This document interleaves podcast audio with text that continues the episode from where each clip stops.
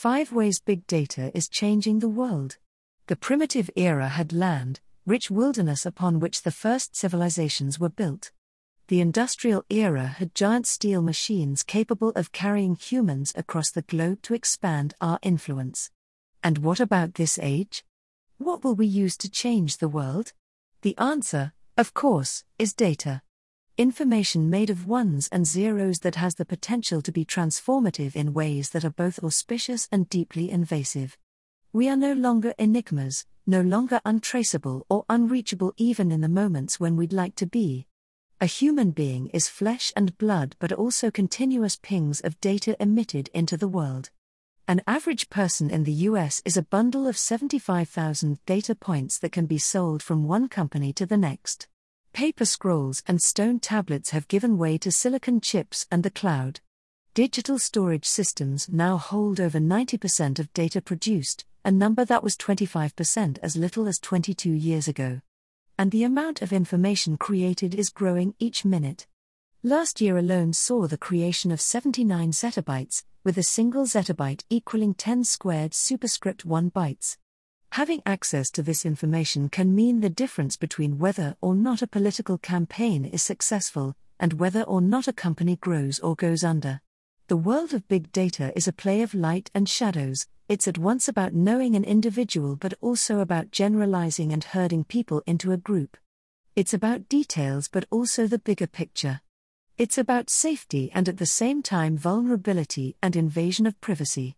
How can we expect this great engine of commerce and contradiction to change our future? Language. Countries are no longer islands. Cultures today influence one another through social media, business, and travel.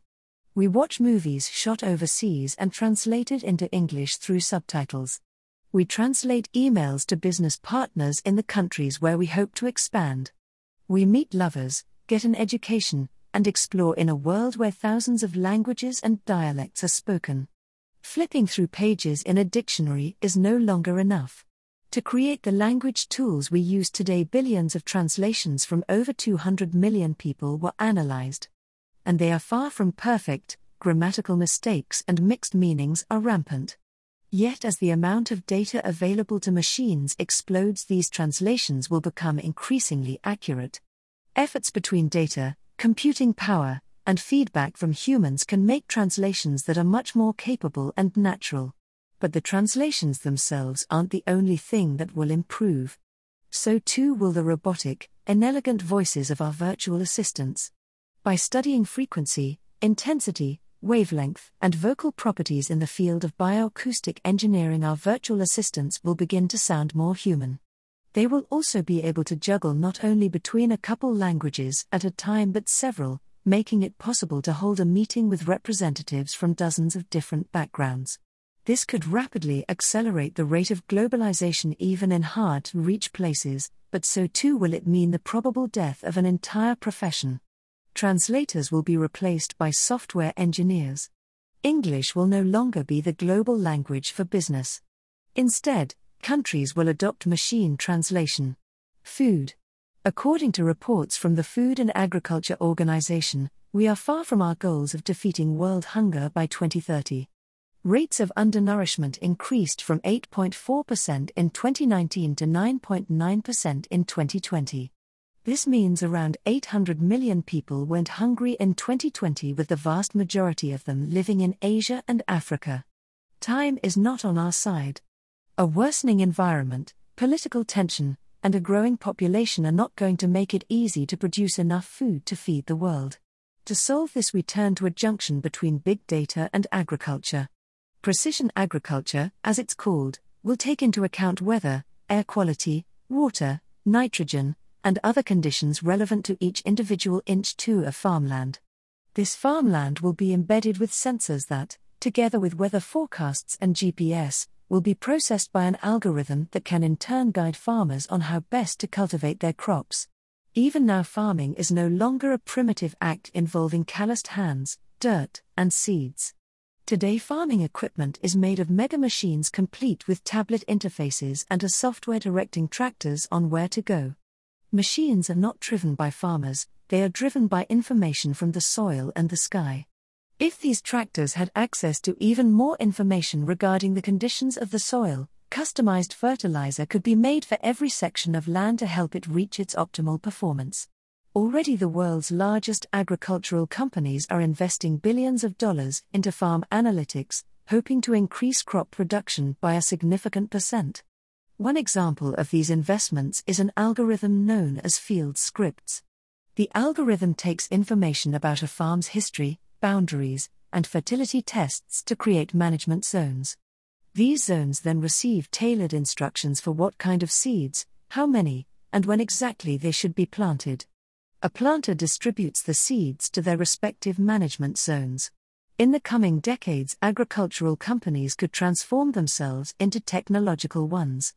Even the smallest farms can benefit from precision agriculture as the hardware costs will be minimal. Most of the expense will come in the form of subscriptions to cloud based algorithms.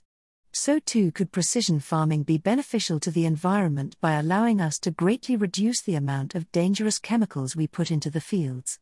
Reduced chemicals in the field means reduced amounts in the air and water. Higher yield, less damage. Finance. The vast majority of shares traded daily are done through the black box method. This involves having computer algorithms trade shares using information about share prices, quantity, and timing. In the world of retail banking, meanwhile, big data aims to produce more efficient distribution, supply, and financial services for companies and their customers. This marriage between finance and technology is appropriately called fintech. New fintech systems will replace those that are currently in charge of things like loan processing and account monitoring. And it seems that institutions are highly interested in making the transformation. In 2008, $930 million was made in global investments to fintech. By 2021, this number reached $210 billion. Startup companies that can help banks better serve their customers are becoming increasingly valuable. Sometimes, however, these startups see traditional banks as competition instead of partners. New technology banks would focus on people and make it easier for them to open accounts and manage their money, in the process aiming to replace banks that have so far failed to use big data to their advantage. These new institutions would also make it easier for people to get loans and pay them back at a very low interest rate. Fintech startups claim they are able to better judge whether or not a customer should be eligible for a loan by gathering data on their customers' transactions. This includes transactions made through card, check, cash, and relevant data like the location of their business and their financial trends. These can dictate whether or not a customer might be able to pay back their loan. Fintech startups have been able to lend customers over $100 million in their first year of operation. It's all about more insight and better management. A bank, after all, can be seen as a data company that manages loans, credit, liabilities, contracts that represent an increase or decrease in money. If a data company fails to use data to improve their services, that company then becomes obsolete. War. Perhaps the biggest problem with using big data in the field of war is that technology never remains exclusive for long. Like the recipe for a nuclear bomb, clever tools we create to give us an advantage over our enemies can be copied and recreated to work against us. In this case, big data is being used to kill a larger number of enemies and to keep more of our soldiers safe by identifying which locations are more likely to be the site of an enemy ambush. New startups take a large amount of otherwise incomprehensible data, a series of numbers in a spreadsheet, for example, and transform it into simple, easy to read diagrams and charts. The goal is to have military personnel look at the data and be able to quickly understand it so that they can come up with an effective plan of action. These visualization tools also help find patterns that might escape an average person's attention. One of the companies specializing in this is called Palantir. Though the company itself is not exclusively for military use, a large percentage of its revenue comes from the field of defense. A history of their customers includes the FBI, NSA, and the US military. Their website promises that their software can help give their customers a tactical edge by rapidly turning mountains of data into plans of action. This promise was tested during U.S. presence in Afghanistan and Iraq, where Palantir used data regarding severity, time, and attack targets to identify patterns of risks and present it to officers as concise information with multidimensional maps. Since then, the company's software has been used in the war against drug cartels, cyber fraud, and roadside bombs. But a technology that can be used to prevent fraud and war can also be used to incite it. In the realm of war, there is never a clear hero nor a clear villain. Every side believes themselves to be using their weapons for the greater good.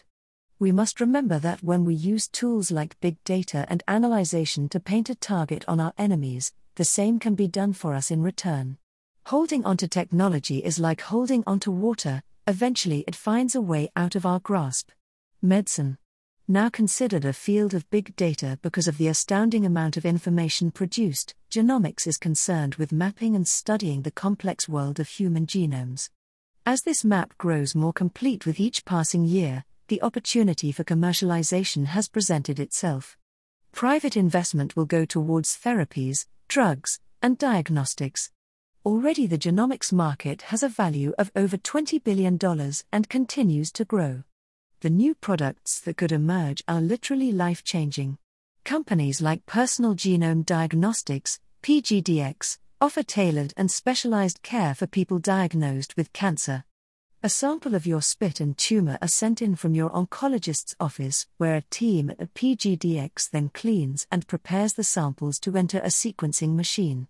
Within these machines, your very cells become data, your genome reduced to gigabytes of information that reveal important details about the malicious life of your tumor, where proteins mutate and why your cancer is continuing to spread. From there, the company can also suggest the drugs best suited to keep the mutations under control. Much of the time, however, the perfect drug for a specific patient simply doesn't exist.